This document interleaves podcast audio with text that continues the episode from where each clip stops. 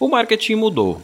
Você deve ter percebido, é claro, mas eu sei que mesmo vivendo nessa era digital, a gente ainda está acostumado com o marketing antigo. Aquele de 10, 15 anos atrás. Oferta a todo momento, promoções para todo lado. Seus problemas acabaram, compre agora. Oferta, oferta, oferta. Você não tinha escolha. Você era quase que obrigado a assistir os comerciais, ver os anúncios e propagandas. Faz um teste aí. A maioria das musiquinhas de comerciais que você se lembra são de propagandas antigas. É, mas isso gerou em muita gente quase que uma repulsa por anúncios e propagandas. Olha só, por exemplo, no YouTube, como a gente fica ansioso para acabar aqueles 5 segundos de anúncio antes do nosso vídeo. Por isso, quando eu digo que o marketing mudou, o principal ponto de mudança é esse. Hoje temos escolha. Isso mesmo, principalmente na internet, a gente pode decidir o que queremos ver. Quais anúncios, propagandas, quais conteúdos, quais influenciadores. E é aí que entra uma das principais ações a serem feitas nessa era digital: despertar a atenção do público certo. Mas como? Com tráfego pago. E é sobre tudo isso que o nosso convidado de hoje vai nos ajudar a entender melhor. O Anderson é gestor de tráfego dos bons e tem muitos cases de sucesso com grandes players do mercado digital. Vamos traçar o paralelo do tráfego pago com o design e desmistificar um pouco sobre o mundo dos anúncios na internet. Sejam todos muito bem-vindos ao Tudo é Design.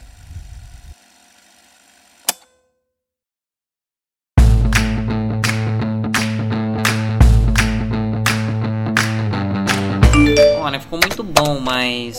Aumenta mais o logo aí. Estou fazendo Pix agora. Isso é algo bem inovador, meu. Só muda o fundo e as fontes. Olha, eu acho que tá faltando um tchan nessa arte. Tá aprovado. Olha, só tem mais uma alteração. Foi meu sobrinho que fez. Ele faz designer. O logo tá prontinho, tô te mandando em Word, tá? Faz aí que se fica bom, eu fecho com você. Faz uns três modelinhos pra eu escolher, tá bom? Não, não. Eu não posso gastar com esse negócio de design. Peraí, tá maluco? Design é tudo. Tudo é design.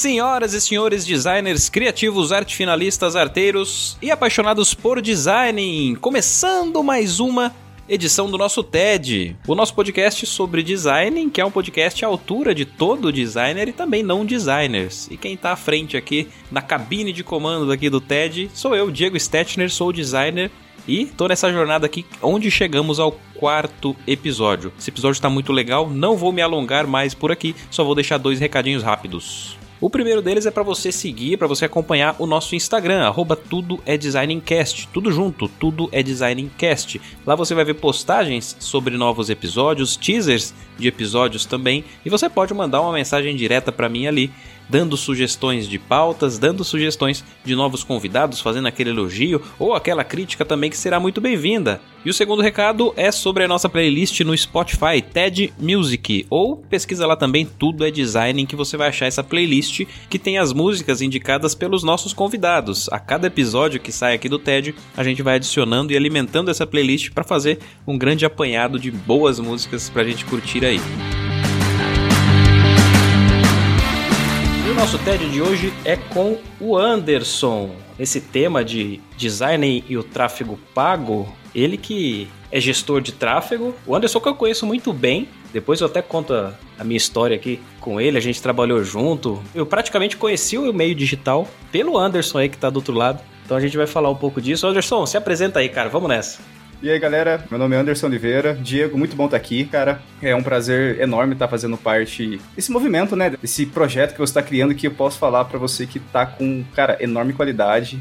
Pô, valeu. Ó, o editor vai ficar feliz, ó. Alô, editor! E eu tenho certeza que isso aqui é só o começo e vai explodir. Tipo, porque assim, a qualidade que tem aqui já era pra ser muito mais reconhecido, cara, de verdade. Pô, valeu. Tamo, tamo no começo, né? Esse é o episódio 04, né? Eu tava até conversando esses dias com o editor, com o Michael. Ele falou, né? Pô, começar. Como é que tá a audiência e tal? Não, eu falei, cara, eu não tô nem olhando muito. Até evito de olhar. No começo a gente fica assim, pô, quero olhar, pô, ah, tem, tantos viram o episódio 1, tantos viram o episódio 2. Eu falei, cara, eu vou começar a olhar quando eu tiver 50 episódios.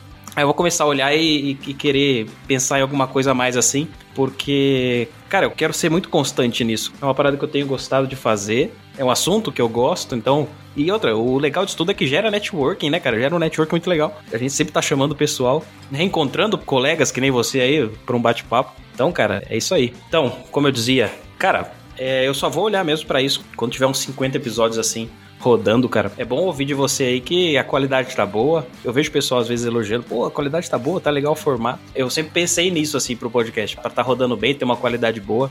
E meu, vamos nessa. Hoje vamos falar sobre o design e o tráfego pago. Esse é o nome do nosso tema. E no comecinho eu falei que praticamente eu conheci o digital através de você. Acho que no episódio passado o menino comentou alguma coisa de dropshipping. Ele falou: Ah, eu comecei no dropshipping e tal. Você deve ter ouvido. Eu falei: Pô, eu também tive contato, cheguei a fazer uma página e tal. E foi você que me mostrou o dropshipping naquela época, não foi? Foi, tem uma história bem bacana por trás aí, né? Eu lembro que foi blow de mind, né? Tipo, explodiu assim. Falei, cara, tipo, sério? Dá pra ganhar dinheiro com isso? Foi uma explosão total. E depois, né, eu, eu comecei, eu até zoava, né? Falava, o dropshipping, ó, polêmica, azar. Agora o dropshipping acabou mesmo, já era. ou, ou, não, não sei, você vai falar se acabou ou não, né? Mas a gente vê menos, né? Não, não acabou, não acabou, não. Tem, não? existe ainda. eu falava que o, o dropshipping era a barraquinha de camelô online. total, eu lembro disso. Lembra que eu falava? você fazia a sua página, que era a sua barraca, e instalava o, o negocinho para pegar os produtos da China e ia fazendo. E, cara, muita gente ganhou dinheiro, inclusive você. Você mostrou o seu, seu extrato lá. Eu falei, caraca! Mas vamos nessa. Vamos deixar esse papo para daqui a pouco, porque eu tenho interesse de dominar a internet com curso online. Só que eu não vou gravar nada, eu vou roubar conteúdo dos outros. Eu vou. Sempre eu peço uma aula aqui para botar no nosso TED Class. Eu falo que eu quero dominar o mundo, que eu sou interesseiro. E, cara, cadê minha aula?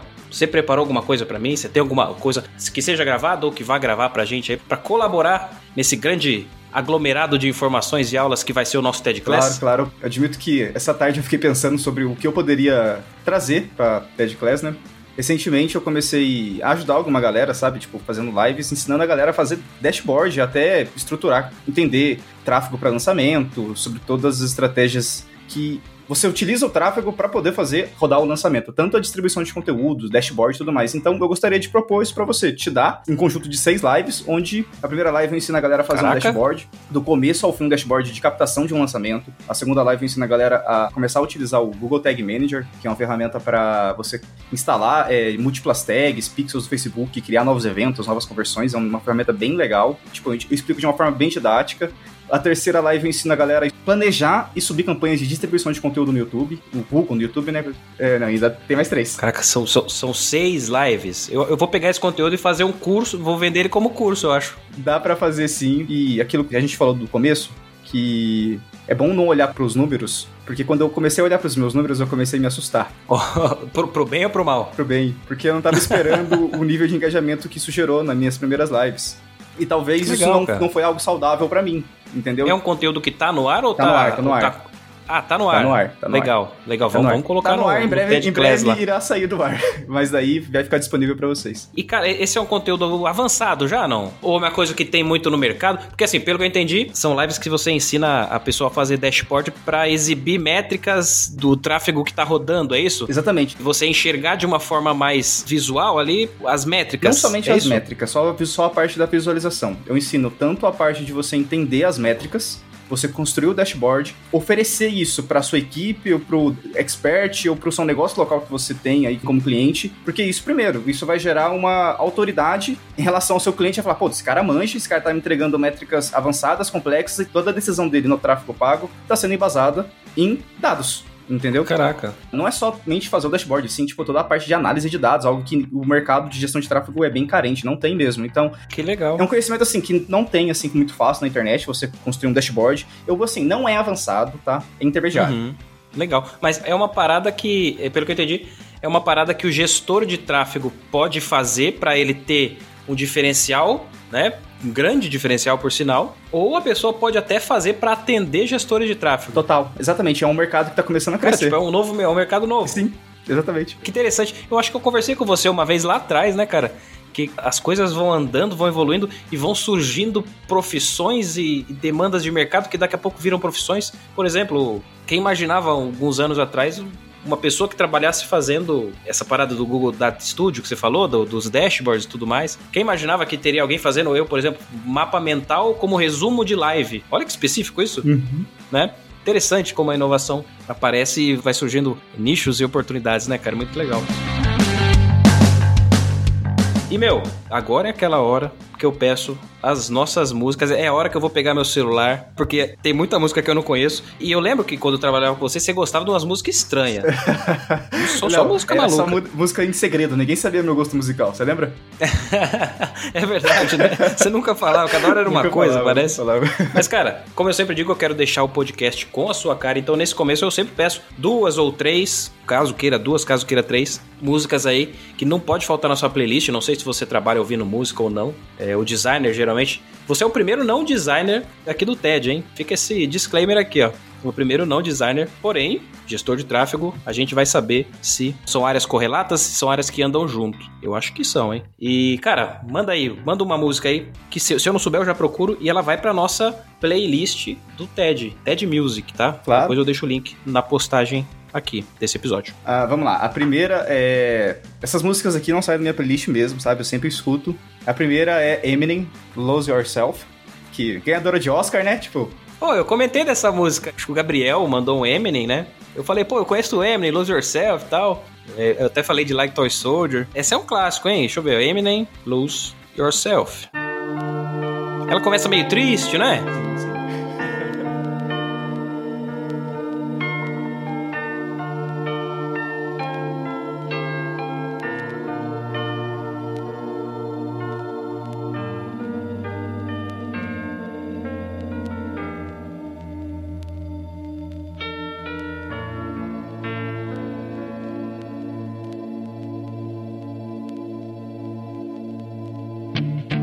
Lembro de um clipe deles que.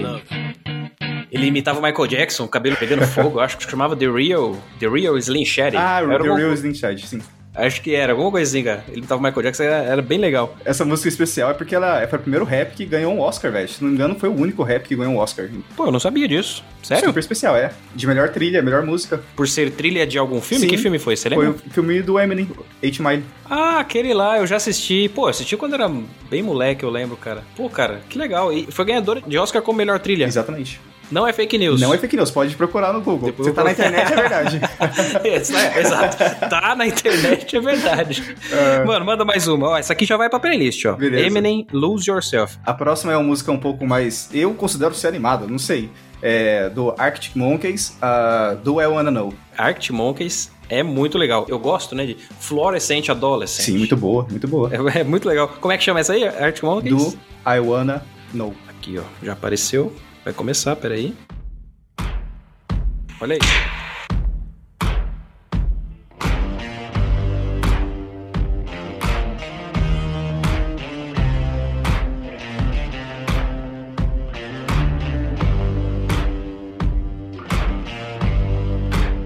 Arctic Monkeys é muito legal. Fluorescente Adolescent eu ouvi muito, muito quando tava estourado assim.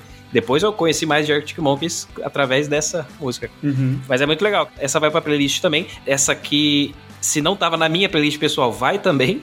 Mas com certeza, só de ouvir o comecinho aqui eu já lembro, porque eu já ouvi várias vezes, cara. É muito bom. Sim. Por acaso tem mais uma ou ficamos em duas músicas? Tem mais uma que essa eu não podia tirar, porque, cara, essa é um clássico dos cinemas. É, É. um dos melhores filmes aí, na minha opinião. É um baita filme, que é o filme. Rambo.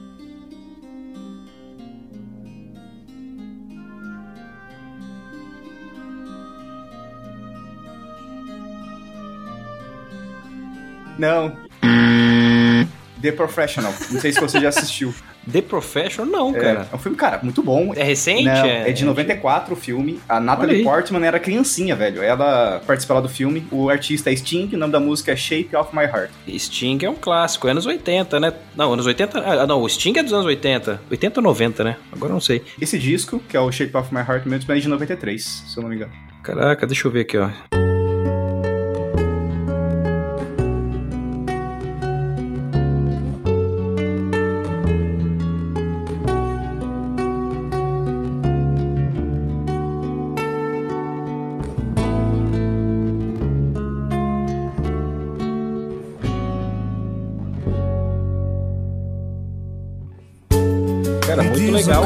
Conhecia, provavelmente já ouvi assim de passagem, mas eu não conhecia, cara. E também não conhecia o filme The Professional, é isso? Isso, isso. É o profissional. Pô, fi- O- Você é o primeiro a indicar filme aqui, eu acho, cara.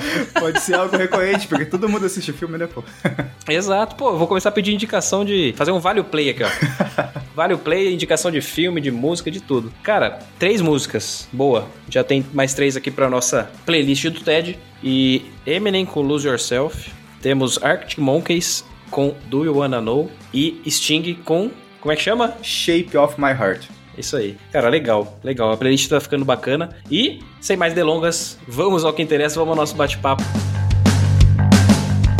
O papo hoje, como eu disse, o tema é o design e o tráfego pago. Né? Eu, designer, o Anderson, gestor de tráfego, dos bons ainda, viu? Dos bons, porque eu já entrei em projetos com alguns gestores de tráfego assim que a gente via que não, não tava sabendo muito onde estava pisando. Vou ser sincero, hein? Mas, cara, antes de entrar no assunto, eu falei que eu te conhecia, a gente trabalhou junto, a gente trabalhou junto. Eu acho que no episódio piloto aqui do TED eu falei que eu trabalhei no Iplan, uma empresa de tecnologia aqui na minha cidade. Quando eu entrei lá, o Anderson já trabalhava, né, Anderson? Você era estagiário. O Anderson hoje, depois você fala mais, o Anderson é engenheiro civil, formado. Tem CREA, não? Cadê o CREA? Tem que ter CREA. Ei, tá aqui, mas não tá renovado, porque não usa, né?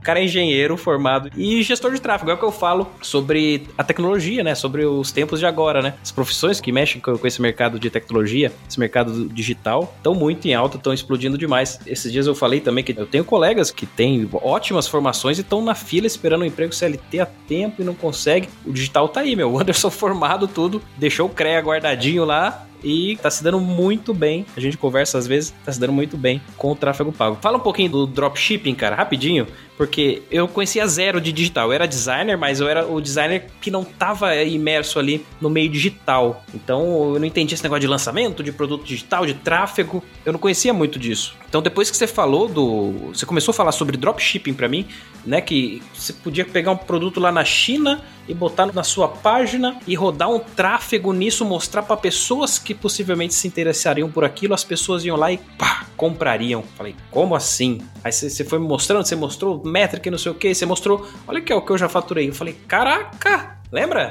Eu Fala lembro. aí, cara, como é que foi esse lance? aí? Como é que você descobriu esse rolê aí? Cara, eu acho que essa história, assim, eu nunca contei pra ninguém. Até pra, tipo, parceiro, cliente, sócio, eu nunca contei que eu entrei no dropshipping porque eu queria queria ganhar dinheiro, mas é porque eu queria comprar antidepressivo, velho. Porque Caraca, sério, cara, sério, sério, porque o que eu ganhava no plano dava pra pagar, velho. Você vivia um momento de depressão? Vivia, vivia, vivia bem Caraca. forte. Em silêncio, porque eu não sou. Olha, tô- revelações no TED. Para tudo aí, ó. Põe a música de suspense aí, editor. Caraca, eu não sabia disso, cara. É, cara, eu tava bastante pra baixo, assim. E você pensava numa renda extra pra suprir essa. é, Tem uma história antes ainda, tipo, eu tava muito triste, muito pra baixo mesmo. É aquela coisa, é ser informado, você se fudeu pra caramba, não sei se eu pode falar palavrão aqui, Claro, pode. mas você, pode. cara, se fudeu demais na faculdade, passa com notas boas, vai pro mercado de trabalho, você vê que aquilo, tipo, cara, o que tá na faculdade é uma coisa, o que tá na vida real é outra. Exato. E eu comecei a ficar, tipo, cara, mano, tipo, o mundo não vai me dar oportunidade. O que, que, eu, que que eu tô fazendo vivo aqui, velho? Eu tava, tipo, cara, eu tava numa bad assim, velho. Aí eu falei assim, cara, Questionamentos internos. então, quer saber? Eu vou fazer uns processos seletivos de trainee. Pô, eu lembro disso. Eu lembro disso. A gente bateu um papo disso Sim, época. trainee a gente vai entrar lá pra poder, cara, crescer na empresa pra poder ser ge- gerente, diretor, cargo executivo. Aham. E eu fiz vários processos de trainee, cara, tipo um monte, um monte. E eu cheguei na final, assim, Leroy, da Stone, Banco Safra, eu cheguei da DHL também, e tudo era em São Paulo, esses processos seletivos. E o último aí. que eu passei, foi, Eu lembro de um lance desse, cara. Um Lembra? deles eu achei que a gente conversou sobre. sim, foi da Leroy, eu acho, se não me engano, que a gente conversou É. sobre. E o último que eu passei foi na XP Investimentos. E, tipo, eu passei só, só até a fase final, só entre, tipo, os 100 a 150 escolhidos de, tipo, de 30 mil pessoas. Eu falei, Caramba, eu devo estar tá mandando bem aqui. Só que eu nunca passava, velho, nunca era selecionado.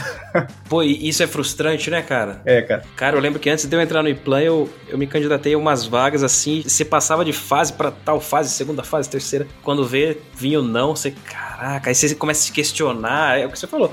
Você começa, pô, não devo ser bom. É. Pô, cara, eu não sei interagir com as pessoas. Eu não, o que eu faço é uma merda. Eu passei por isso, cara. Mas pelo jeito você passou de uma forma bem mais profunda, cara. Depende, você deve ter passado também de uma forma bastante profunda também, porque, cara, tipo, você é pai de família, você tem filho, tem uma esposa, entendeu? Eu Sim, sim. morava com minha mãe. No último processo foi XP, não passei, fiquei bastante frustrado, eu lembro que foi no sábado, Olha aí. não sei se foi dia 29 ou dia 30 de abril. Ó, preciso. Foi lá na Vila Olímpia, fiquei super triste, su- super, cara, muito triste mesmo. Voltando embora pra casa, eu falei, cara, preciso dar um jeito na minha vida, velho. Tipo, isso aqui não vai dar. Se eu posso ficar persistindo, uma hora, possivelmente eu vou conseguir, só que eu não tô disposto a pagar esse preço. Não quero demorar mais tempo. Preciso dar um jeito na minha vida agora. E eu lembro que nesse sábado, eu, depois que eu cheguei do processo seletivo, tirei pra descansar, e no domingo, eu vi uma postagem de um grupo que eu participo. Era um grupo assim, sabe? Tipo, mano, era assuntos diversos. A gente conversava sobre política, eu conversava sobre, tipo, investimento. Era um grupo aleatório, assim, no Facebook. E o cara falou, cara, eu tô faturando 80 mil. Naruto. É, Naruto, anime, umas coisas muito loucas.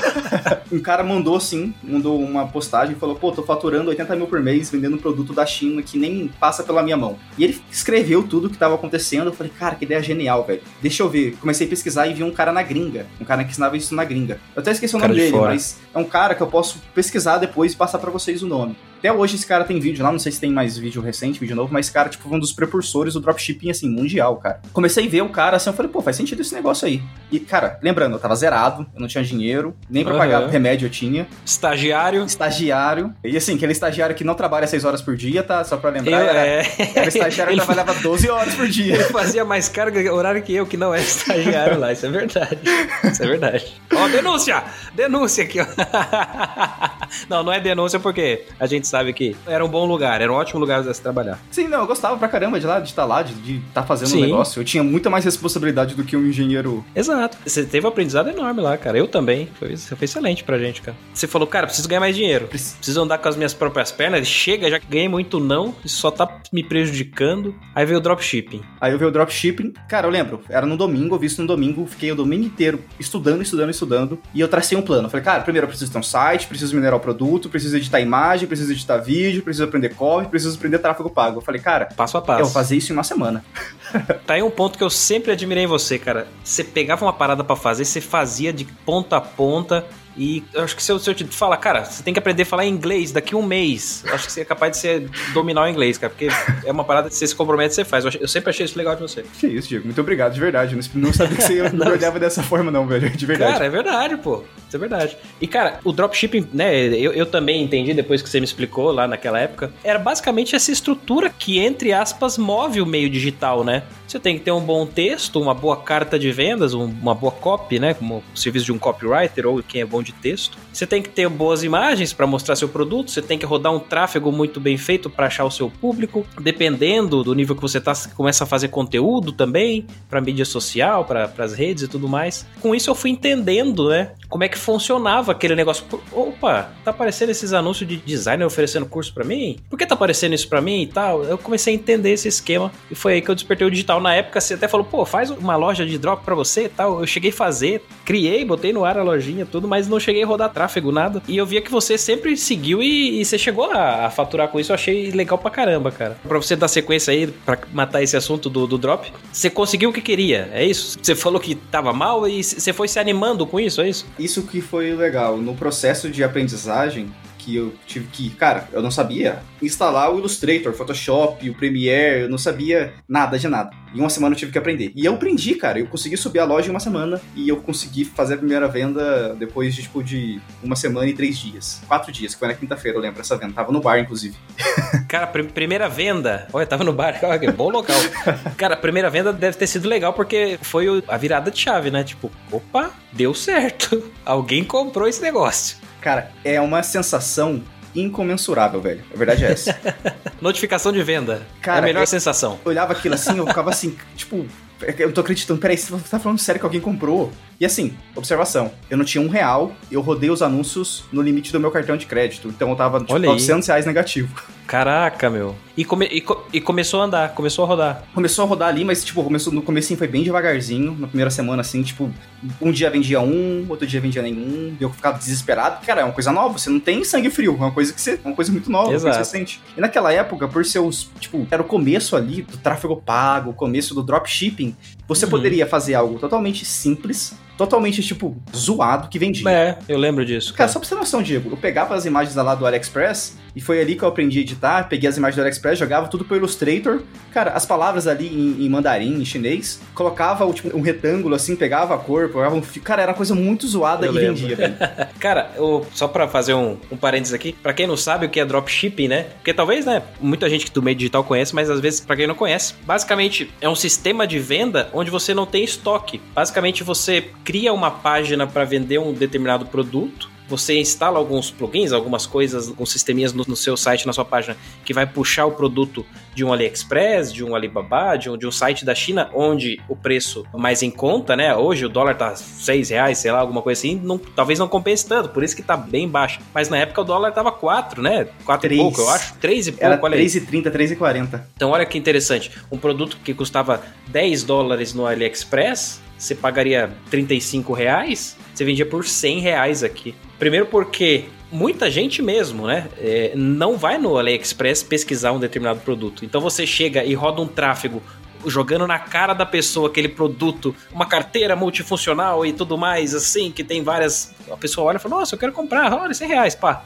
compra. Por quê? Porque o tráfego está sendo rodado, tá lá a página de vendas feita, tá lá o, o plugin puxando o produto e tá lá a, a, imagem do anúncio que você criou. Isso foi legal que você aprendeu uma semana, né? O site, o Illustrator para fazer artezinha ali rapidinha e tudo, né, cara? Lembrando que eu aprendi, tipo, pelas coxas, me pedi nas coxas, assim, fazer um negócio bem zoado. Você fez o básico e já saiu rodando. Eu lembro que isso, depois que você me falou, explodiu a mente, assim. Eu falei, meu, é interessante esse negócio. Aí, depois disso, eu comecei a conhecer o, alguns players do mercado digital, o Ícaro, né, que, é, que eu que às vezes falo aqui. Comecei a entender o que é um lançamento de um produto digital e tudo mais. E depois disso, cara, vamos avançar na linha do tempo. Depois do dropship, você falou, poxa, por exemplo, você aprendeu, entre aspas, a fazer um site, por mais mais ou menos que estivesse, você aprendeu? Você aprendeu a fazer um design ali, por mais ruim que você achava que estava, você aprendeu. Você aprendeu a editar um vídeo, por mais básico que seja, e você aprendeu tráfego. E você pensou, opa, achei minha praia. É isso aí, cara? Como é que foi esse lance? Foi mais ou menos. Eu tava fazendo dropshipping durante alguns meses, só que depois do terceiro mês, já não tava gostando de fazer dropshipping. Tava faturando, tava ganhando grana, é, só que eu não tava gostando. É muito dor de cabeça atendimento, não era algo que, cara, você acorda com tesão. Não acordava com tesão uhum. de fazer dropshipping, sabe? Tipo, eu não queria nem acordar.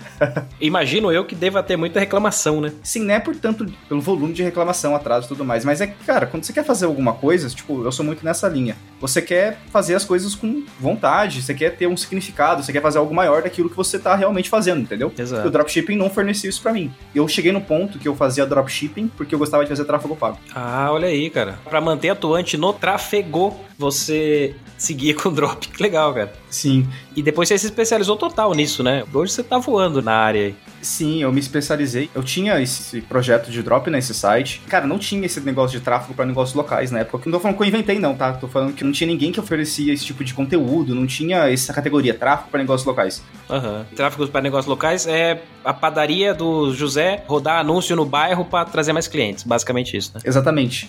E eu pensei assim, cara, e se eu fizesse alguns anúncios assim, tipo, sei lá, pra uma empresa de arquitetura, para uma clínica de estética, será que daria certo? Aí eu comecei a prospectar algumas pessoas aqui mesmo da cidade e algumas aceitaram. Tipo, e eu vi que tava dando muito bom, cara, tava dando certo, eles estavam conseguindo lotar a agenda e tudo mais. Só que, cara, é aquilo, não tava gostando também. E eu comecei a aprender isso já tinha bem consolidado no mercado, tráfego para lançamentos.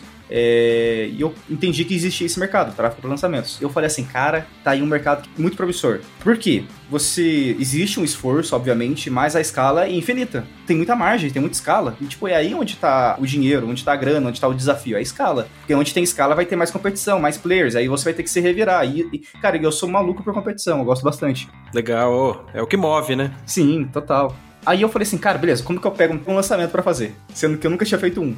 Velho, eu prospectei, prospectei, todo mundo me dizia não. Não.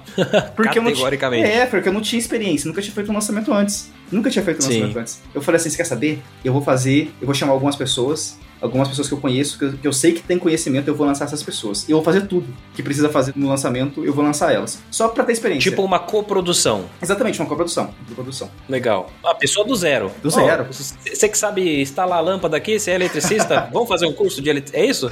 Exatamente. Exatamente. Caraca. E foi aí que eu lancei dois colegas, um que eu conheci em um grupo de dropshipping, que ele era muito bom em exportação e importação. E a gente fez um lançamento com ele, a gente investiu dois mil reais, a gente, cara, fez toda a base, participei dos conteúdos, eu editava as imagens, tanto dos conteúdos das mídias sociais, eu era, mídia, era social media, eu fazia distribuição de conteúdo, eu era copy. Fez a página? Cara, as páginas, tudo, tudo, tudo. Tudo. Ele só gravava. De A a Z, de A a Z, né? Fazia tudo, ele gravava. E aí a gente investiu 2.500 reais, voltou 13 mil. Eu falei, cara, esse negócio aqui é interessante. Caraca. Esse negócio aqui funciona mesmo. De primeira. De primeiro lançamento de semente, deu certo, foi muito bom. Só que esse cara, ele não quis mais fazer lançamento porque ele falou que dava muito trabalho. E ele conseguiu um contrato com o Mercado Livre, porque deu eco de lançamento. Alguém no Mercado Livre conheceu ele, viu que ele sabia muito, viu que ele manjava e falou, cara, vem trabalhar com nós com um projeto bem legal, que você vai faturar bastante. Então ele foi para lá e deixou o lançamento de lado. O outro foi um cara que você conheceu, que foi o Léo, que é especialista em Business Intelligence. Aí a gente fez um lançamento também do nicho de Business Intelligence, onde a gente investiu um pouco menos de 2 mil e voltou 9 mil e pouco. Deu certo também, achei, a gente ficou bastante feliz, só que ele não prosseguiu, porque surgiu um monte de oportunidade para ele também. Tipo, Albert Sim. Einstein entrou em contato com o cara para fazer serviço, entendeu? Tipo, o Hospital Albert Einstein, através dos lançamentos. Caraca. Então, teve eco do lançamento e funcionou mesmo. Esses caras me deixaram na mão, a verdade é essa. Nada, tipo, Sim. eu tenho bastante amizade com esse pessoal ainda, gosto bastante deles, mas em relação aos lançamentos, eles falam, cara, não quero mais, não dá, Aham. não tem tempo, não consigo. Mas validou sua tese de, opa, é promissor o negócio. E validou minha tese, que funciona, e me deu experiência. Porque agora eu conseguia conversar com a galera que eu queria fazer lançamento Uhum. com certo pé de igualdade. Eu falo, cara, eu sei fazer tráfego pago para lançamentos, mas eu não sei só fazer só isso. Eu sei fazer mais um monte de coisa. Aquecimento, captação, tá, abertura, né? Você conseguia conversar ao turista. Essa bagagem foi válida, hein? Sim. Aí eu comecei a prospectar alguns experts bem legais, deu super certo. E, cara, tipo, foi questão de um estralo, assim, sabe? De questão de alguns meses eu tava com oito lançamentos por mês, de players bastante tipo, legais, assim, sabe? Investindo 100. Galera grande, né? É, médio, vamos falar médio, assim, tipo, porque grande é quando Sim. você investe milhões. A gente não É, chegou é, nesse é. nível ainda. É. O máximo que a gente já investiu foi 700 mil em um lançamento. É bastante grana, é muita grana, eu 700 sei. mil em tráfego. E tráfego pago, é. Caraca, é um número alto. Poxa, como diz, né? Deu ROI. Deu, deu ROI, deu ROI, deu ROI. Legal. Não teve lançamento que não deu ROI aqui, assim, sabe? Tipo, quando não dá ROI é porque não vendeu mesmo. Ele sempre vende e consegue ficar um pouquinho no positivo, sabe? O menor lançamento, assim, que a gente já fez que não deu bom foi, assim, tipo, a gente investiu 4 mil e voltou 6 mil. Mas é aquele lançamento de teste, assim, sabe? Aquele Aham. MVP. Cara, que legal. Sua história é legal, cara. E eu lembro que quando você saiu lá da empresa, você até falou pra mim, cara, tem hora que você tem que jogar o chapéu por cima do muro e pular esse muro pra buscar o chapéu. Né? Alguma coisa assim? Você falou uma frase desse filme. Eu falei, cara, faz sentido esse negócio, cara. E você fez isso, né? Que você largou a mão e falou, vou viver do meu. Você já devia ter uns freelance na época lá, né? Já devia estar rodando umas paradas. E depois passou, acho que alguns meses, três meses, não sei, quatro, cinco. Eu fiz a mesma coisa, cara. Né? Você lembra? Eu fiz a mesma coisa, eu, eu já tava com os freelances também, peguei e falei, meu, vou correr com as minhas pernas. E, cara, hoje eu acho que a gente pode falar que foi uma sábia decisão, né, cara? Pô, não falando mal do, do modelo CLT, não falando mal do trabalho dentro de um escritório, dentro de empresa, mas se você tem a oportunidade de andar com suas próprias pernas, conheça o seu nicho de atuação, conheça o seu mercado, entenda, estude, aprenda a prospectar. Vocês viram aí que o Anderson soube prospectar, bateu muita cabeça, ouviu muito não, mas quando começa a vir um sim aqui, um sim ali, você começa a fazer uma carteirinha de clientes, você começa a ter uma base e daqui a pouco você anda assim com suas próprias pernas. Cara, que legal, que legal.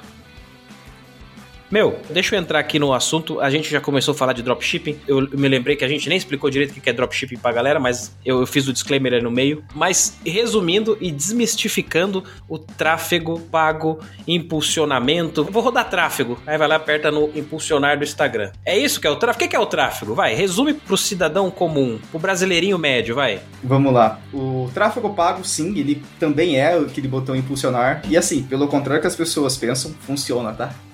O botão impulsionar funciona. Funciona, que agora não é mais impulsionar, é promover, né? Ah, promover. Promover publicação, né? Isso aí. E funciona, em, em determinados casos, funciona bastante bem, assim. Eu vejo muita gente falar mal disso aí. Não, nunca clica nesse botão. Não, você vai perder dinheiro. Então, em alguns casos, funciona bem, é isso? Hoje, o melhor tipo de campanha para você conquistar novos seguidores é a campanha de impulsionar, Pelo botão impulsionar. pelo botão impulsionar. Não precisa nem abrir gerenciador, nada. É Se mesmo. você quer fazer coisas mais complexas e melhores, sim, você pode e existe uma técnica para isso. Você aperta o botão impulsionar, vai Ah, criar um ID desse anúncio, esse ID desse anúncio você pode jogar em outro tipo de campanha para poder abrir mais o Ah. público, testar novas coisas. Mas assim, sem botão impulsionar você não consegue fazer isso. Que legal, cara. Que legal. Olha aí, boa dica. O que que é tráfego? Vai, desmistifica. A galera não sabe o que que é, acha que é tráfego, já envolve droga no meio, já acha que é coisa errada. O que que é tráfego? Tráfego pago. Vamos lá, desmistificando. E assim, eu poderia dar N teorias aqui, mas eu vou ser o mais conciso e simples possível. Tráfego pago é basicamente colocar o anúncio certo na frente da pessoa certa. É tentar movimentar a pessoa de uma determinada rede para o que você quer que ela faça. É isso, é muito simples. Sim. Por exemplo, se eu tenho uma página, eu quero que as pessoas saiam do YouTube, saiam do Google, saiam do Facebook, do Instagram ou saiam de algum aplicativo para ir para essa página, para conhecer essa página, esse produto, ou fazer uma compra, ou cadastrar, ou marcar uma avaliação, a gente pode fazer isso através do tráfego pago. Tráfego pago é você conseguir movimentar as pessoas através da internet, através de objetivos que você quer que essa galera, que essa audiência venha a cometer. Sim, você entregar o anúncio, mostrar o seu produto, o anúncio do seu produto para aquele público certo, quente para comprar aquilo lá. Por exemplo, lá no dropshipping, eu comprei a vassoura mágica lá no AliExpress e eu vou lá e faço meu esqueminha no tráfego pago lá e mostro pra dona de casa, Dona Maria, que tá lá na casa dela no sofá assistindo a Kátia Fonseca lá na Gazeta. Aí ela fala: Olha, vassoura mágica, eu quero. Ela vai lá e compra. Ou o designer iniciante que vai lá, aí tá lá o curso de design do zero ao profissional, arrasta para cima e compra. É isso, né? Você acertar o público, o comprador. Exatamente, você falou tudo. Você tem um curso de designer, quer vender esse curso? Tem lá. Interesse em Photoshop, interesse em Adobe ah, Premiere, interesse olha aí. em design, interesse em assuntos correlatos com aquilo que você está querendo ofertar. E o tráfego pago ele funciona através dessa forma, através de interesses, através de públicos semelhantes, através de públicos de remarketing, ou seja, o público que você já alcançou anteriormente. Eu costumo dizer que a, a gente fala rede social, né, Instagram, tal, Cara, o Instagram, por exemplo, o Instagram não é uma rede social, é uma rede de anúncios, né? Você tá passando stories, um, dois, três, no terceiro ou no quinto é um anúncio. Se tá rolando feed, no terceiro ou no quinto, eu não lembro, é um anúncio. Ou seja, é anúncio a todo instante, cara. E aquilo é tudo. E aquilo é tudo feito para quem tá rodando um tráfego exibir pra pessoa certa, né? Eu lembro que na época do dropshipping eu comecei a seguir o, o fulano, o rei do dropshipping, o mago do dropshipping, que, que, que vira assim, né? É. O mago, o xerife do dropshipping. Tem vários assim. É a mesma coisa com o tráfego, né? O mestre do tráfego, o Jedi, é uma loucura. Aí eu comecei a seguir essa turma, só aparecia anúncio de dropshipping pra mim, cara. Compra meu curso curso do drop. E você que quer não sei o que, instala aqui o plugin do dropship. Era interessante isso aí, cara. Hoje eu sigo uma galera de design, hoje eu sigo uma galera de marketing digital e aparece muito anúncio. Tipo, não vem o, anúncio da vassoura mágica da dona Joana para mim. Vem as coisas relacionadas ao que eu sigo, ao que eu curto, né? É uma rede de anúncios disfarçada de rede social. Exatamente, é uma rede de anúncios baseada em comportamento. Isso que é o mais interessante, né? Baseada em comportamento, né, cara? Que sacada, né, cara? Você descobriu o que a pessoa quer para jogar na cara dela e ela comprar. Exatamente. Cara, interessante. Cara, eu acho que deu para desmistificar um pouco e simplificar. Você simplificou, né? Foi bem simples de entender o que é esse tal do tráfego pago e por que ele é tão importante, né, cara? É você mostrar o conteúdo ideal para quem quer consumir aquele conteúdo ou o produto ideal para quem quer comprar aquele produto, né? Você já falou como é que você chegou no tráfego pago aí também, como é que você hoje você é um gestor? Provavelmente, ó, é, esses dias eu comentei, eu acho que o Gabriel no, no último programa comentou da comunidade Sobral. Você deve ser aluno do, do Pedro Sobral, né? Sim, há três anos. Olha que legal, cara. É o melhor lugar para o gestor de tráfego estar? Olha, é um dos melhores. Acho que não existe o melhor. Depende muito do nível onde você tá posicionado. Mas lá é um lugar que, cara, qualquer gestor de tráfego tem que estar. Tá. Uma coisa que eu percebo, a pessoa quando tá ensinando alguma coisa ela se torna muito especialista naquilo na internet, por exemplo, Pedro Sobral, ele ensina sobre tráfego pago, ensina há muito tempo, tem uma comunidade enorme e tudo mais. Por exemplo, o pessoal que ensina marketing digital, tem players muito grandes que ensinam e tudo mais e ficam muito famosos por ensinar aquilo. Essa turma é realmente boa mesmo? Por exemplo, Pedro Sobral é realmente bom no tráfego pago? Ou os melhores gestores de tráfego estão escondidos assim que nem você? Você é um cara low profile, né? Você não tá metendo a cara, apesar de você fez aquelas lives lá, mas também fica quietinho na sua, você não tem uma presença digital, né? Até onde eu sei. Os melhores mesmo estão escondidinho, trabalhando quietinho ali, ganhando sua grana? Ou os melhores são sempre aqueles caras que ensinam, que estão ali metendo a cara? Vão ser polêmico, hein? Olha, eu não vou ser polêmico porque. Não, não, não é nem questão, é porque é o que eu acho, sabe? É, não tem como tirar o. o... Nem sei se existe essa palavra, desmérito. Eu não sei. Tirar o mérito, então. É, tirar o mérito. porque. Demérito é falar é... que ele não é. Puta, é verdade, verdade. não consigo. Não tem como tirar o, o mérito do Pedro Dobral, porque, primeiro, ele fundou esse movimento de gestão de tráfego no Brasil. Pô, isso é verdade, isso é verdade. Tem pessoas que falam que, ah, não, não foi, já falava antes. Cara, mas beleza, pode ter um ou outro que falava antes, mas ele foi o cara que conseguiu escalar isso, deixar isso visível para todo mundo. Esse mercado de gestão de tráfego é totalmente aquecido e precisa de pessoas boas por conta do Pedro Sobral. Ele é um dos players que, que ocasionou isso sim. E Sim. se ele não fosse bom tecnicamente falando, Mairo Vergara possivelmente não teria chegado tão longe onde ele chegou. Mário Vergara é irmão dele, né? Isso. Não tô falando que o Mario Vergara é bom ou ruim, sabe? Tipo, ruim ou, ou que ele só cresceu por causa do Pedro Sobral. Não, eles cresceram junto, eles são Sim, irmãos, sim. né?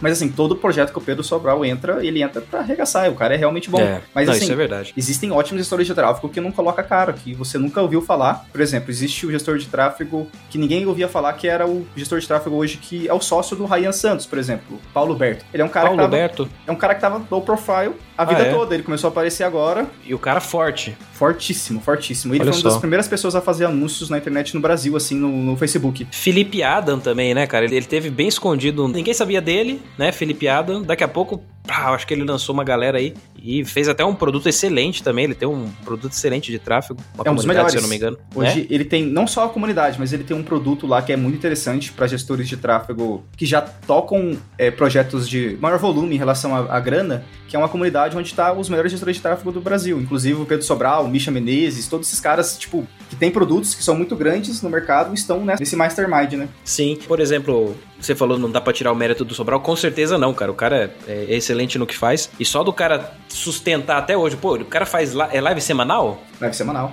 Ele faz live semanal há quantos anos? 155 semanas, eu acho. Meu, impressionante. A constância. Pô, o cara ensinar toda semana fazendo live, tem um baita produto, uma baita comunidade. É sensacional. Tem muita gente que fala mal do Érico Rocha também. Ah, não, o Érico Rocha, só quer a fórmula. Só, cara, se não fosse o tio Érico, eu acho que, claro, alguém iria trazer essa pegada do lançamento, né, que veio lá dos Estados Unidos, do que eu esqueci o nome do cara. Jeff Walker. Jeff Walker. O Érico Rocha pegou, trouxe pra cá. O Ícaro de Carvalho tava falando esses dias que ele falava mal do Érico Rocha. O Ícaro falava muito mal do Érico Rocha. O Ícaro até falou, ah, eu agredia com palavras, não sei o que. O Ícaro escreve muito bem. Aí o Ícaro disse que teve a oportunidade de encontrar o Érico e e falou, ó, quero te pedir desculpa pessoalmente e tal. Se desculpou por tudo mais. Porque reconhece de fato, né? Poxa, cara, é impressionante. Eu parei de seguir o Érico Rocha porque ele é muito constante. Dá raiva. Cara, todo dia às 8 da manhã ele tá fazendo live, né? Você deve ter percebido já. Cara, é impressionante. O cara já ganhou tudo que tinha que ganhar. O produto dele com o ticket lá na altura, um baita de um produto. Cara, é um evento absurdo. Os eventos que ele faz presencial, online, tudo. E o cara todo dia, 8 da manhã, você vê lá a notificação. Érico Rocha tá ao vivo. Quebrando a objeção da galera, atendendo a galera, fazendo. Impressionante, impressionante. Constância é tudo, né? E, meu, essa parada do gestor de tráfego que é muito bom e fica ali no- nos bastidores, nunca aparece, e daqui a pouco ele aparece e, e explode e tal, ou não. Mas, cara, eu acho que é inevitável, talvez, hein? Porque chega uma hora, talvez você mesmo, eu já penso nisso, chega uma hora que a gente quer escala, né, meu?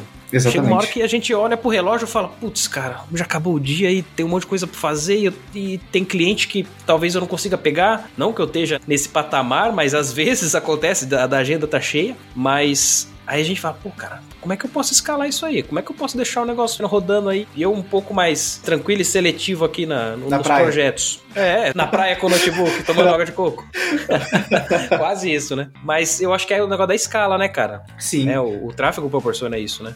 Sim, total. É, essa parte em se posicionar como uma autoridade, é muito boa porque, ó, cara, primeiro que aumenta o seu ticket, né? Tipo, você fica muito mais seletivo. A galera te vê realmente melhor do que você realmente é. Sim, gera a autoridade que você ganha metendo a cara na, na internet, fazendo o produto, ensinando. Sim. É bem interessante, cara. A autoridade é quase tudo. Agora, cara, a gente já falou muita coisa, mas a gente não falou muito de design. Então, eu quero entrar num ponto aqui. Eu quero saber, você já deve ter passado por várias situações aí. E eu quero saber se o design ajuda na conversão. Está rodando o seu tráfego lá, tá? O produto, o infoproduto, seja lá o que for, negócio local que seja. A qualidade do design daquele post, daquele anúncio. Aquilo lá tem que estar bonitinho, aquela arte tem que estar bem feita. Isso ajuda na conversão ou não? Pode ser que não, você pode fazer um negócio nas coxas que mesmo assim vai converter. O que, que você tem a dizer sobre isso, cara? Antes de eu falar sobre isso, a gente precisa ver a história recente do marketing digital brasileiro. E por que, que eu aí. falo isso? A gente precisa entender o seguinte, que antigamente, o Mairo fala bastante isso, que ele faturou múltiplos oito dígitos, tá? Pra quem não sabe, oito dígitos é quando você fatura acima de 10 milhões. Ele faturou múltiplos 10 milhões com um design tosco, página tosca. O Mairo é professor de inglês. Isso, Mairo Vergara. Sim, sim, mas já vi muito dele. faturou muito com coisas bastante, cara, simples e toscas. Isso porque o mercado não era moderno, o mercado era muito incipiente, sabe? Era muito pequenininho. Então você tinha essa margem de você não dar a devida atenção pro design como deveria dar.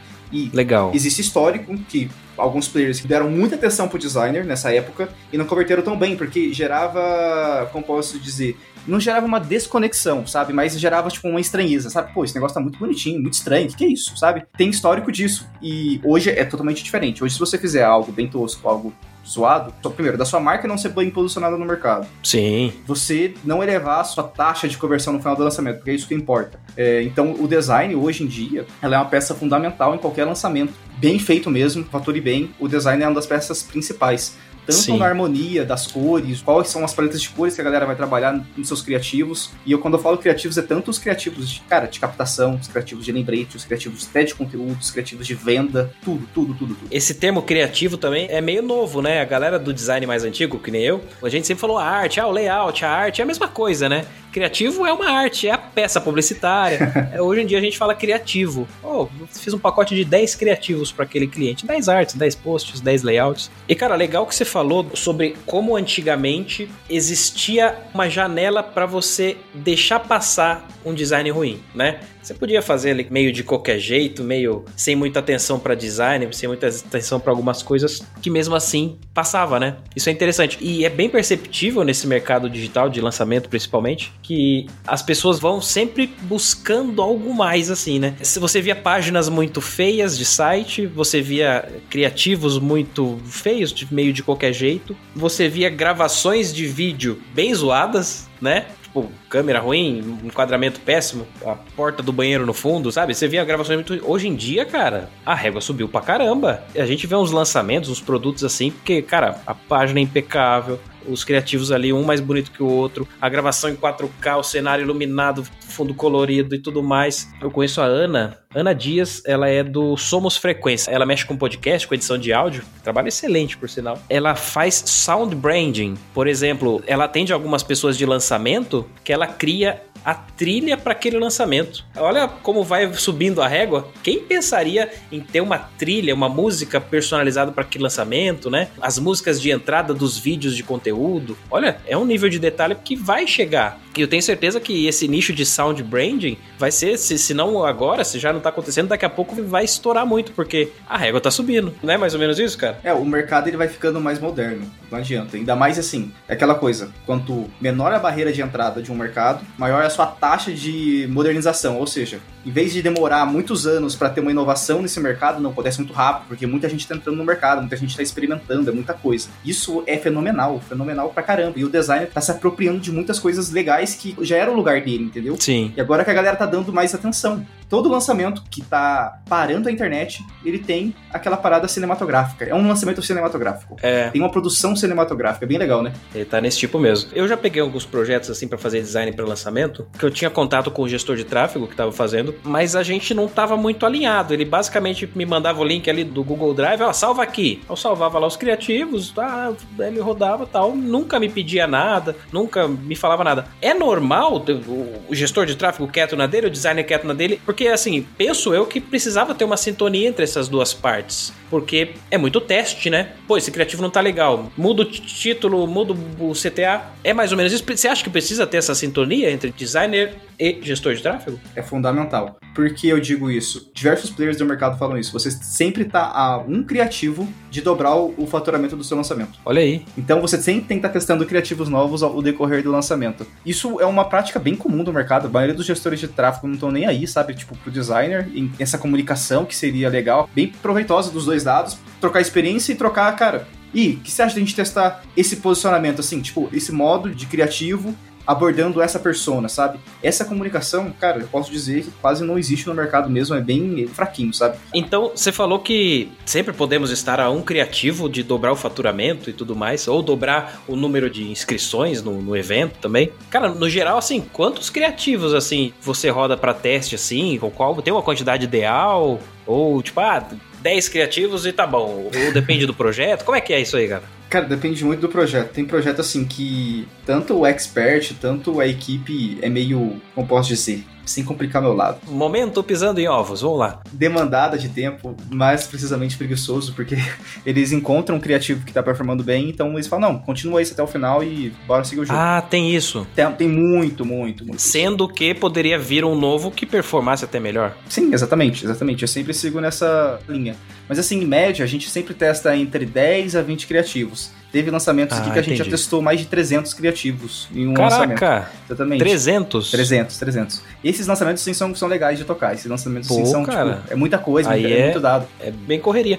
E, e te- e tem essa de, poxa, eu fiz uma arte ali, um criativo, você rodou, pô, não tá performando. Você chega pro designer e fala, pô, troca esse CTA, troca a- o call to action, a chamada pra ação, troca essa frase, ou aumenta ali é, o título. Tem isso, cara? E você roda e ele melhora. Acontece isso? Sim, acontece bastante. Acontece casos que a gente percebe. Cara, é feeling. Isso é muito feeling. Infelizmente a gente não consegue metrificar as características do anúncio para poder melhorá-lo. E existe tipo um, um feeling não só de uma plataforma, porque assim, a maioria dos lançamentos que a gente faz é tanto no Facebook quanto no Google. A gente faz captação em todo lugar. Tipo, cara, isso é batata, isso sempre acontece. O criativo que funciona bem no Google, YouTube, Discovery, Display, geralmente não é o mesmo criativo que funciona no Facebook e no Instagram. É o mesmo? Não, geralmente é diferente É diferente. geralmente é diferente. Exige mais atenção e também exige assim você ter um entendimento. Por exemplo, a gente está testando 10 criativos, são 10 imagens. Obviamente a gente testa muito vídeo, vídeo geralmente performa muito melhor do que imagem. E quando a gente testa bastante imagem, a gente sempre tenta trazer esse feedback, falar, cara, ó, a gente testou essa e essa imagem e ela trouxe um custo por clique mais alto. Eu acredito que seja por esse esse esse motivo. Talvez se a gente alterar esse esse elemento, venha dar certo. O que você acha? A gente pode fazer essas alterações e também você pode trazer o seu ponto de vista e também criar variações que você acha que vai performar bem também. Basicamente isso. Legal. Cara, então, então o dia a dia do gestor de tráfego é em constante comunicação. É um trabalho bem comunicativo. Seja com o próprio dono do produto, ou o gestor do projeto, ou, como a gente está dizendo aqui, com o designer propriamente, né? Sim. Então, a sintonia fina entre o gestor de tráfego e o designer, eu acho que é, é essencial. Eu já peguei projeto que o gestor de tráfego ficava em cima, cara. Poxa, altera isso aqui, não, isso aqui não tá legal, porque o gestor, a pessoa que cuidava do projeto, ou o próprio expert, o próprio especialista, dono do produto, deixava meio que carta branca pro cara trocar ideia comigo. Não era aquela coisa de eu, não, eu vou fazer o criativo, vou mandar pro especialista aprovar porque ele achou bonito. Então, eu acho que quando o gestor de tráfego tem uma liberdade e um acesso total ali com o designer, dá pra fazer uma, uma parada bem legal, né, cara? Não, total. Quando você tira intermediários no meio de um processo, cara, é muito mais rápido. É, cara. Principalmente porque muitas vezes o especialista quer coisa do jeito dele, né? É, e não sabe que converte. É, e primeiro, provavelmente ele sabe, não sabe ou sabe pouco de design. Provavelmente ele sabe menos ainda de tráfego. É aquele negócio, contratar bons profissionais pra você não ter trabalho. Deixa o trabalho com os caras, os caras só te mostram ali a- as entregas e métricas, no seu caso aí, do tráfego, né? Exatamente isso que você falou. Você contrata o profissional pra você não dizer pro profissional o que precisa ser feito, e sim pra ele falar pra você o que você precisa fazer, entendeu? Exato, exato. Cara, agora uma dúvida que eu tenho. Às vezes eu olho ali o, o Facebook, é, não, o Ads Library, é, a biblioteca de anúncios do Facebook. Às vezes eu pesquiso lá, Érico Rocha, aí você vê o que, que ele tá rodando de anúncio, né? Pra você ver, às vezes o design que tá rolando ali. Aí o Leandro Aguiari, eu vejo lá o que, que ele tá rodando, algum pessoal grande assim. E às vezes eu vejo, por exemplo, Érico Rocha, às vezes eu vejo uns anúncios bem qualquer coisa, pra dizer assim, tipo, um fundo preto, umas letrinhas, parece que ele criou ali no próprio Instagram, sabe? Sim. Escreveu, botou um emoji. Isso converte, cara? Porque assim, vai um pouco na contramão do. Não, precisa ter o design perfeito. Mas às vezes não, pelo jeito, é isso? Já teve caso assim? Teve muito caso assim e a cada dia tem mais. Olha aí. Assim, a gente sempre parte da premissa que a gente não sabe o que vai converter, por isso é por isso que a gente precisa testar tudo e testar novos pontos de vista. A gente tem até uma experiência bastante legal aqui. Tem um lançamento que, assim, essa expert desse lançamento, ela tocava tudo sozinho. Ela fazia tudo sozinho. Até os criativos de captação. E um desses criativos de captação, cara, vocês que são designers, vocês vão ficar loucos, processos e assim. Vocês possivelmente já viram esse criativo, porque tinha muita reclamação desse criativo. Opa, como é que é? Vamos ver. ela não sabia de designer. Ela sabia o básico do básico. E ela tem um cabelo muito caracoladinho, assim, sabe? Então, ela pegou a foto dela, ela recortou toda ela assim e colocou Ela mesmo. Ela mesmo, no fundo chapado vermelho, e outro azul e outro preto. E pra quem é designer, rapidinho, ó, pra quem é designer sabe que recortar cabelo é chato Uhum. e quando o cabelo é encaracolado, crespo, tudo mais, tende a ser pior, né? Que é Sim. mais detalhe pra você tentar deixar perfeito ali pra casar bem com o fundo. Só que ela não tava nem aí. Ela cortou, ela cortou e ficou, ficou umas paradas brancas, assim, bem, bem gigante, sabe, no cabelo. Aquele recorte bonito. Lindo, lindo, lindo, lindo. A gente colocou isso pra rodar. Olha aí. Converteu, assim, de uma maneira, lead bem abaixo do esperado, lead tipo 60 a 90 centavos. Por quê? O Facebook ele funciona de uma maneira bem peculiar. Quanto mais engajamento, quanto mais cliques, uh, mais interações tem num anúncio, maior a probabilidade do Facebook entregar ele, entendeu? Ou seja, o custo dele fica mais barato ainda. E cara, esse criativo ele causava o que nas pessoas? As pessoas olhavam e falavam, cara, que bosta é essa, velho? a reação maravilhosa. que merda é essa? Que... Não, deixa eu clicar pra ver. Aí clicava era interessante. É, exatamente. A galera, cara, contrata um designer. A galera, tipo, tinha, uma galera muito puta assim no, no, nos comentários. Os comentários maravilhosos. Né? Recortou onde? Recortou na tesoura, pô. Você quer me ensinar isso, mas você não sabe de design? Sabe as paradas assim, tipo, foi, cara. Caraca, meu. Mas teve conversão assim a ponto de gerar venda? Ou só clique? Porque tem as métricas de clique, tem as métricas de, de conversão final também, né? Cara, gerou muita venda. Só pra você ter noção, esse lançamento a gente investiu 7 mil e pouquinho, voltou 120 e poucos mil, velho. Nossa, ROI absurdo. Pra quem não sabe, ROI. ROI defina ROI, Anderson. Retorno sobre investimento. Investiu 7 mil, retornou. Quanto? Retornou 120 e poucos mil. Caraca, meu. Olha aí, com a foto mal recortada, né? O que vai contra o nome desse podcast de novo. O Cauê já me ferrou no primeiro episódio. Ele falou que o design não é tudo. Então você tá dizendo também que o design não é tudo, ó, tá vendo? Você pode recortar mal feito, porque é, é, é o negócio, cara. Tudo é teste. É, tudo né? é teste, tudo é teste. E, e, o pior, isso que é o mais engraçado. A gente falou assim, cara, se esse criativo tá funcionando muito bem, assim, zoado, ele bem feito, ele vai funcionar melhor. Ou seja, a gente contratou um designer, fez um negócio bonitinho, sem a paradinha branca, e cara, não converteu. Olha aí tem coisa que também não dá para entender é, muito, né? Não dá para entender, não dá. Porque é usuário, né? O usuário não dá é, pra entender, dá, né? Não dá. Cara, são muitas variáveis. Quando é muitas variáveis assim, é. cara, você pode ter qualquer modelo matemático aí que você não vai conseguir prever. Isso vai de encontro até com uma outra dúvida que eu tenho, que é assim, existe um padrão pra gente seguir, por exemplo, poxa, fazer um criativo para postar no Stories, fazer um criativo para postar na rede de display do Google, né, que é aqueles anúncios de Google Ads, um anúncio para postar no Facebook, no Instagram, no feed. Existe padrões para isso, cara? Tem alguma coisa assim? Eu acho que a maioria dos casos é vídeo, né, cara, que converte mais, é isso? Imagens também. Todos os casos? Depende, depende bastante, tipo, do nicho, do expert, da marca, do produto. Tem lançamentos aqui que imagem converte muito melhor que vídeo. Mas a maioria vídeo converte melhor. Só que imagem é muito importante. Porque, assim, em outras etapas Sim. do lançamento, porque não é só a captação que, que, o tráfego pago existe no lançamento. Existem outras etapas. Existe o lembrete, para você lembrar que as pessoas que o evento tá chegando, que o evento tá começando, que o evento tá ao vivo. A etapa também de remarketing, falando pra galera, pô, você que não assistiu a live número 1, vem assistir. Nessas etapas é muito importante a imagem. E sobre o modelinho, sempre parte de duas premissas, cara. Isso aqui, tipo, é a base do marketing. Se você tem uma imagem que sana uma dor, que resolve um problema, ou que satisfaça um desejo, tem elementos que satisfaçam um desejo, resolve uma dor, ou resolve um problema, cara, tipo, você tá 80% do caminho da conversão. Caraca, pô, interessante. Como é que é? Resolve um problema, sana uma dor, satisfaça um desejo e satisfaz o desejo. Pô, interessante. Por exemplo, por que, que você acha que os maiores lançamentos do Brasil sempre são de um modelinho só? O modelinho assim, ganhe dinheiro, fique rico. Porque é. o Brasil, cara, isso eu falo para todo mundo, o marketing digital é uma bolha. Todo mundo acha que o brasileiro é rico. Só que assim, Brasil é um país pobre, velho. Brasil sim, é um país, assim, sim. que tem muito pobre. Assim, tipo, classe média é pobre, velho. Tipo assim, dificilmente o cara vai conseguir comprar várias casas, entendeu? Exato. Isso vai de encontro, putz, cara, vai muito de encontro com o que eu tava pensando exatamente agora. Porque assim, às vezes eu penso, cara, esse negócio de lançamento vai acabar. Porque a galera deve estar tá cansada da semana do designer pica das galáxias. Isso tá acontecendo. A maturação. Jornada do engenheiro das trevas. jornada, sabe? Tem, tem um nome maluco, né? Jornada, é, ou é jornada, ou é semana. Maratona. Putz, maratona, cara. Maratona do professor nota 10. Meu, isso vai saturar. Você falou que a gente vive é meio que uma bolha.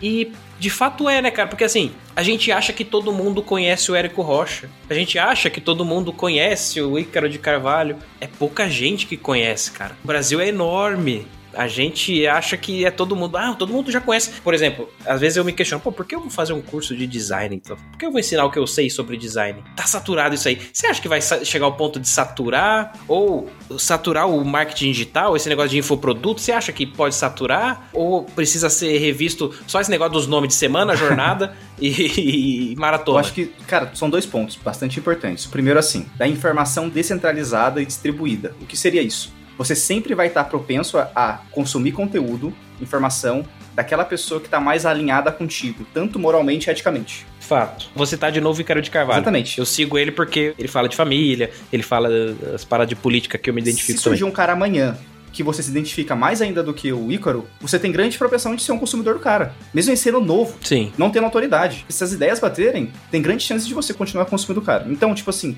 em relação a consumo, eu acho que não vai haver saturação, só vai haver, tipo, descentralização. Sim. Entendeu? É, e o segundo ponto, assim, não é o modelo de lançamento que vai saturar, e sim as mecânicas do lançamento que vão saturar. Por exemplo, hoje você tem uma tia lá, tipo, de 50 e poucos anos, ela viu um anúncio e falou, ah, tipo, cara, mais um anúncio aqui me chamando pra ver três aulas e depois me vender algo no final. Cara, isso é fato. Cara, todo mundo, a maioria da galera já foi impactada por algum tipo de anúncio e já participou de algum lançamento. O mercado, assim, ele tá maturando, o comportamento de consumo da galera em relação ao lançamento tá mudando, ele tá se modernizando. O que vai acontecer? Agora as pessoas vão ter que criar novos mecanismos, entendeu? Novos atrativos. É, cara, pô, isso é verdade, né? Você falou que vai descentralizar, mas quem tá dentro desse centro já tá muito acostumado com isso, Sim. né? Aula 1, aula 2, aula 3, abre o carrinho. Aula 1, aula 2. Fala que ele é o foda na primeira e dá uma enroladinha na segunda, fala um pouquinho na terceira e vende, né? Isso eu acho que tá saturando muito. É, eu sigo o Ramon Campos, cara, que ele fala de social media, fala umas paradas de design também. Ele só gerou antecipação.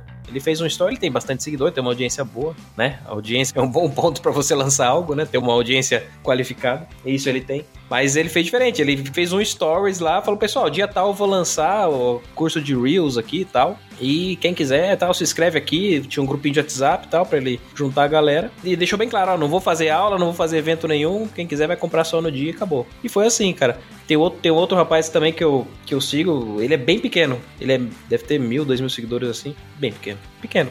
E ele fala sobre o Webflow. Hum, foi muito legal. É muito legal, cara. Eu tô querendo aprender. Ele falou também, poxa, eu tô, tô preparando meu curso aqui, eu vou lançar, mas não, não vai ser nesses moldes também e tal. Eu vou lançar, pretendo lançar tal dia, vou abrir o carrinho, abre e fecha em dois, três dias. E ele postou uns comentários da galera. Caraca, pô, você é diferente mesmo. É assim que eu gosto. O pessoal até falou isso aí que você falou. Lá vem alguém me oferecer três aulas pra vender no final. né? Eu acho que isso vai mudar, né, cara? Eu acredito que vai mudar sim, vai ter uma modernização, sabe? Tipo, cara, não adianta, o mercado ele tá mudando muito rápido. O que a gente usava ano passado, se a gente usar agora, a gente não vende pra ninguém. Tá vendo? É, muda muito rápido. Pô, mas cara, legal. Deu pra entender um pouco aí sobre o que é o tráfego, sobre esse negócio de tráfego pago, sobre como você chegou nisso. Deu pra entender um pouquinho. Se o design, né, faz a diferença, de fato faz, mas não é uma bala de prata. Pô, faz um bom design que converte. Não. Tem o caso do cabelo da moça lá que tem aquele caso. Caminhando pro final, eu faço sempre a mesma pergunta pra todo mundo aqui, cara. É uma coisa mais filosófica. E aqui é hora de dar lição de vida, é hora de, de filosofar. E eu sempre pergunto, cara, o que o Anderson, né, o que você, no caso aí, queria ter ouvido lá no comecinho da sua jornada, talvez ali quando você tivesse atingindo a maioridade, né, o jovem Anderson, o que, é que você queria ter ouvido, o que você sabe hoje, se soubesse lá atrás, você falava, caraca, se eu soubesse disso, eu- eu estaria melhor. Tem alguma coisa, cara? Tem. Seja mais humilde pra aprender. Olha aí, cara. Mais humilde pra aprender. É, você não sabe de nada, tipo, sempre tente aprender algo novo todo dia, e ainda mais com pessoas que você acredite, que você acredita que sabe mais, só que você não sabe. Putz, cara, isso é fato, né? Porque quando a gente é menor, né? Quando a gente, principalmente quando a gente é jovem, né, cara? A gente dá uma cagada porque é mais velho. É, a gente dá uma cagada pra conselho, né, cara? Pô, hoje em dia eu valorizo tanto conselho, cara. Faz muito sentido isso aí, cara. Eu, como sou pai, eu falo pra minha esposa, pra Renata: Meu, ele tem 4 anos hoje. 4, 5 anos, 7, 10 anos, 11 anos, eu mato no peito. Agora, 14, 15 anos, 16. Essa idade dá uma bambeada nas pernas porque é a idade que é o dono do mundo, que não quer muito ouvir sobre nada. E, cara, e a diferença que faz quando um jovem, né, cara? Às vezes eu vejo o pessoal jovem, 16, 17 anos, já pensando no futuro, já pensando, já atuando, né? Pô, o cara já aprendeu uma coisinha ali, sabe fazer arte, sabe fazer, mexer no Photoshop, já tá ganhando uma grana e já, não, que não sei o que. Esses dias eu fiz o podcast com o menino também, ele tinha 22, ele já não queria mais saber de CLT, cara. Ele tinha 22, já tava trabalhando em CLT bonitinho. Meu, é meu último CLT, eu quero andar com minhas pernas. Então, uma parada da hora, né, cara? Então faz muito sentido isso aí, cara. É uma fase bastante complicada. Eu falo por mim, mas é uma coisa bem pessoal. Eu sempre vou ter medo de carregar os traumas que meu pai e minha família trouxeram pra mim pro meu filho, entendeu? Tipo, isso é bastante complicado, sabe? Em relação a, a filho, criação. Eu falo isso porque eu tenho um irmão de 14 anos e, cara, é bem difícil, velho. Pô, eu imagino, cara. Eu imagino. Você deve estar tentando botar ele no digital já, não? Cara, eu já ofereci tanta oportunidade pra ele. Já ofereci. Mas quer saber do Free Fire? É, quer saber de jogar Rocket League? Sim, tipo, cara, fazer Caraca, o quê, né? mas, meu, É a vida. tem uma coisa também que é fato, cara. O tempo é implacável. O tempo dá jeito nas coisas, cara. Isso é fato, cara. Às vezes a gente olha e fala, putz, não vai dar em nada. Putz, tá- tá sem futuro. O tempo coloca as coisas no lugar certo e, e no fim a gente fala, olha, não é que teve jeito? Sim. Sim, mas eu tenho fé. é, é, não, tem que ter fé, não tem como. E é nesse clima filosófico que eu encerro aqui mais um episódio do TED, episódio 4 com o Anderson, meu amigo, meu colega aqui. A gente contou um pouco da história dele, um pouco de como eu conheci ele, que a gente tem uma história legal aí. Trabalhamos junto. E é isso aí. Nos vemos no próximo episódio do TED. Tchau!